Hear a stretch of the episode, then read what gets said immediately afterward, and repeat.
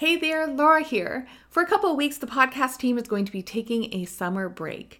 But don't worry, there still will be new episodes each week. For the next four weeks, we are jumping back to share a few of the most viewed sessions at the past Church Mental Health Summits. I can't wait to share some of these fantastic talks and resources with you. And I'm excited to share that the 2020 Summit is open for registration. Over 50 speakers from around the world are coming together to equip the local church to support mental health in their church and community. To register for free and to check out all those speakers, go to churchmentalhealthsummit.com. From Hope Made Strong, this is the Care Ministry Podcast, a show about equipping ministry leaders and transforming communities through care. Supporting those in your church and community not only changes individuals' lives, but it grows and strengthens the church. But we want to do that without burning out. So listen in as we learn about tools, strategies, and resources that will equip your team and strengthen hope. I'm Laura Howe, and welcome to the Care Ministry Podcast. The show today is a flashback to one of the top viewed sessions of our 2021, that's just last year, Mental Health Summit with Grace Shim. Grace is a therapist and director of global advancement with Cornerstone Counseling Foundation, which is located in Thailand and provides professional mental health services for Christian global workers and the local Thai community. Her talk title caught everyone's attention.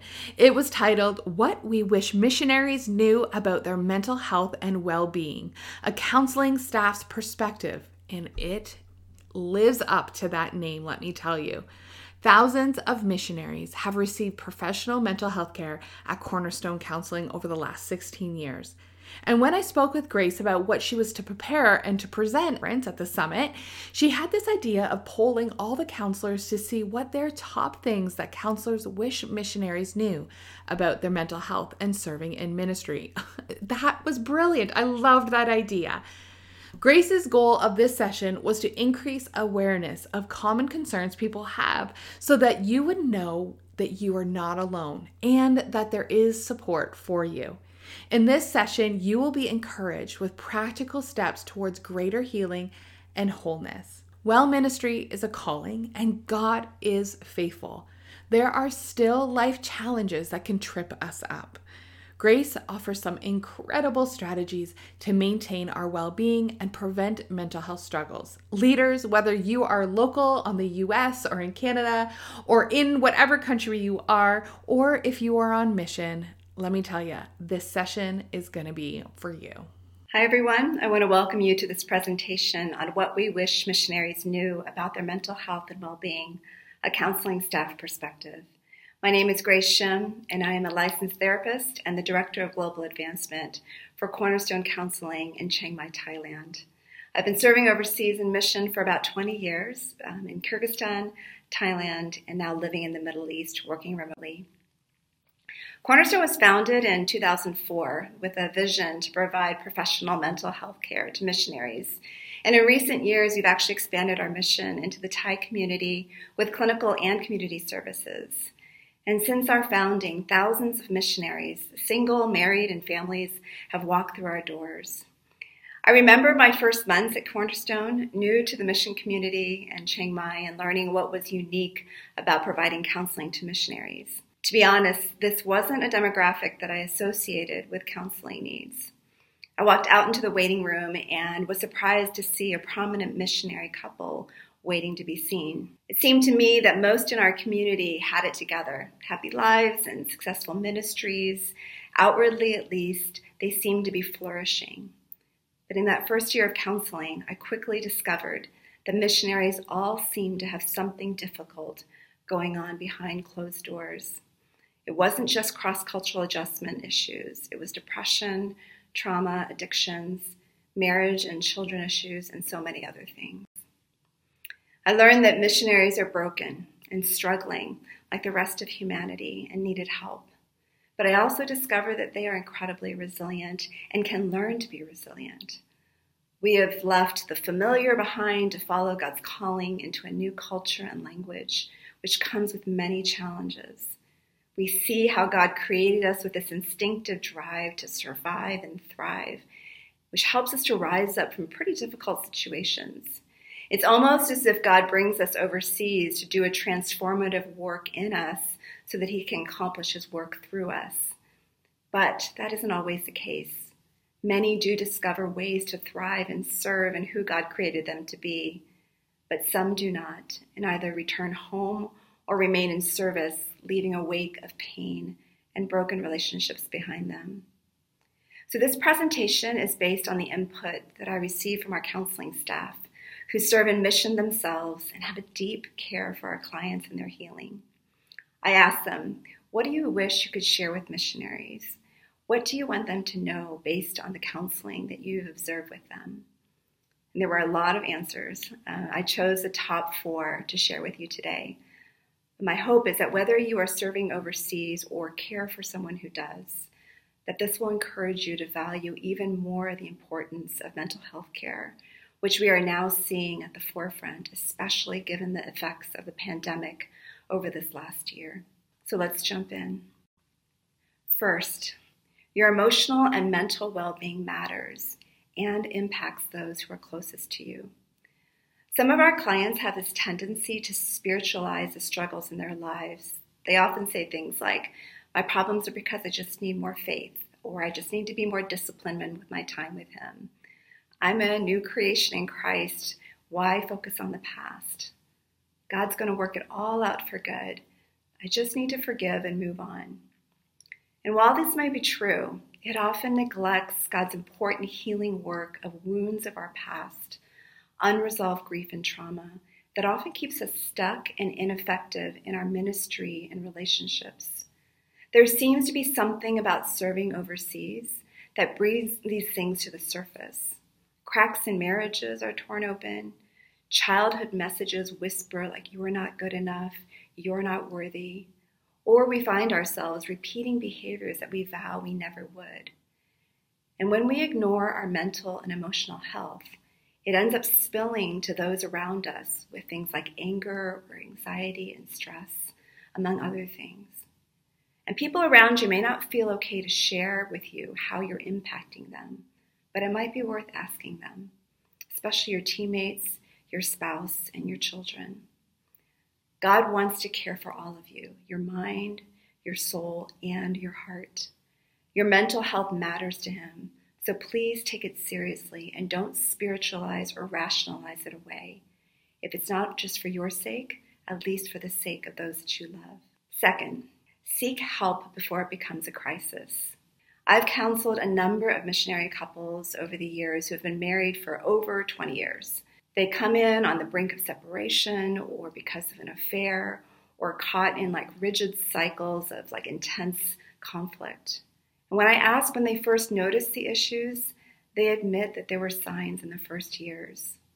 It's so much more challenging because now there are years of pain and offenses that we need to work through. There's more to repair and more to restore. Also, it's really important to know that when we wait until we're in crisis to get help, that our brains move into survival mode. And this makes it more challenging as we need to spend the initial sessions just disarming the body's alarm system, which keeps in this very reactive posture or very shut down. When clients seek help at the point of being suicidal, extremely burned out, highly distressed, or acting out in really destructive ways, the healing process takes much longer than if they came earlier when first signs and symptoms were showing. So, we're encouraging you that when you see some warning signs, it's better to seek help early instead of waiting until it's threatening your health, your marriage, your family, or even your life. We do that with cancer. We hope to catch it early at stage one because when it gets to stage four, it's often too late. So reach out before it gets to that point. Third, attend to the grief, loss, and transition. Now, I could easily spend a few hours on this point alone, just giving you examples from my own life and the stories of clients who find themselves face to face with grief that they weren't aware of. You know, missionary life has been described as a series of hellos and goodbyes, with many different losses scattered throughout. The problem is that these losses don't always seem very valid, like the death of a loved one, but are rather many many deaths, or what the author Ruth Van Reken describes as hidden losses. These seemingly small moments of yet another friend leaving, a ministry disappointment, missing key life events, losing a sense of home, they all accumulate. And studies show that ignoring or suppressing emotions like sadness can often lead to depression and anxiety. These are actually the two top issues that we see at Cornerstone among missionaries. And we find that unresolved grief is one of the major factors contributing to it. So, you see, the purpose of sadness is actually to prompt us to reach out for comfort. But some of us feel we don't have someone that we can do that with safely. Or we feel that we don't even know what it means to grieve. It's not something that most of us were taught or was modeled for us. And honestly, who has time to be sad when there are so many demands in our lives? So I encourage you to stop and consider what might be some of your losses that you're experiencing or that your kids or your family are experiencing. If you're not sure how to help you or your family talk about them, then seek out resources. Counseling can provide a safe space for you to finally slow down, to give yourself permission to grieve. And I can't emphasize how important that is. Fourth, the purpose of the Great Commission can come at the cost of the greatest commandment. In other words, we see the toll that it takes on clients and their families when love of ministry success is valued over love for God, self, and others particularly those closest to you. Now, it makes sense how success in ministry can take top priority. We leave our home and those we love. Sometimes some of us have sold all that we have, and we receive financial support from donors and churches who are cheering us on to go into the world and preach the gospel. It's a serious calling, and it feels like many are counting on us. We feel pressure to write these newsletters testifying to how effective we are in ministry. And so our identity becomes more wrapped up in our role as a missionary than our identity as the beloved of God. And this can lead to blind spots in our lives where we start saying yes to too much and we're driven by the need and calling at the cost of our spiritual, emotional, physical, and relational health. And this cost especially impacts those of you who have missionary children. Children don't want to stand in the way of ministry, and parents will bring their children in because of concerning behaviors.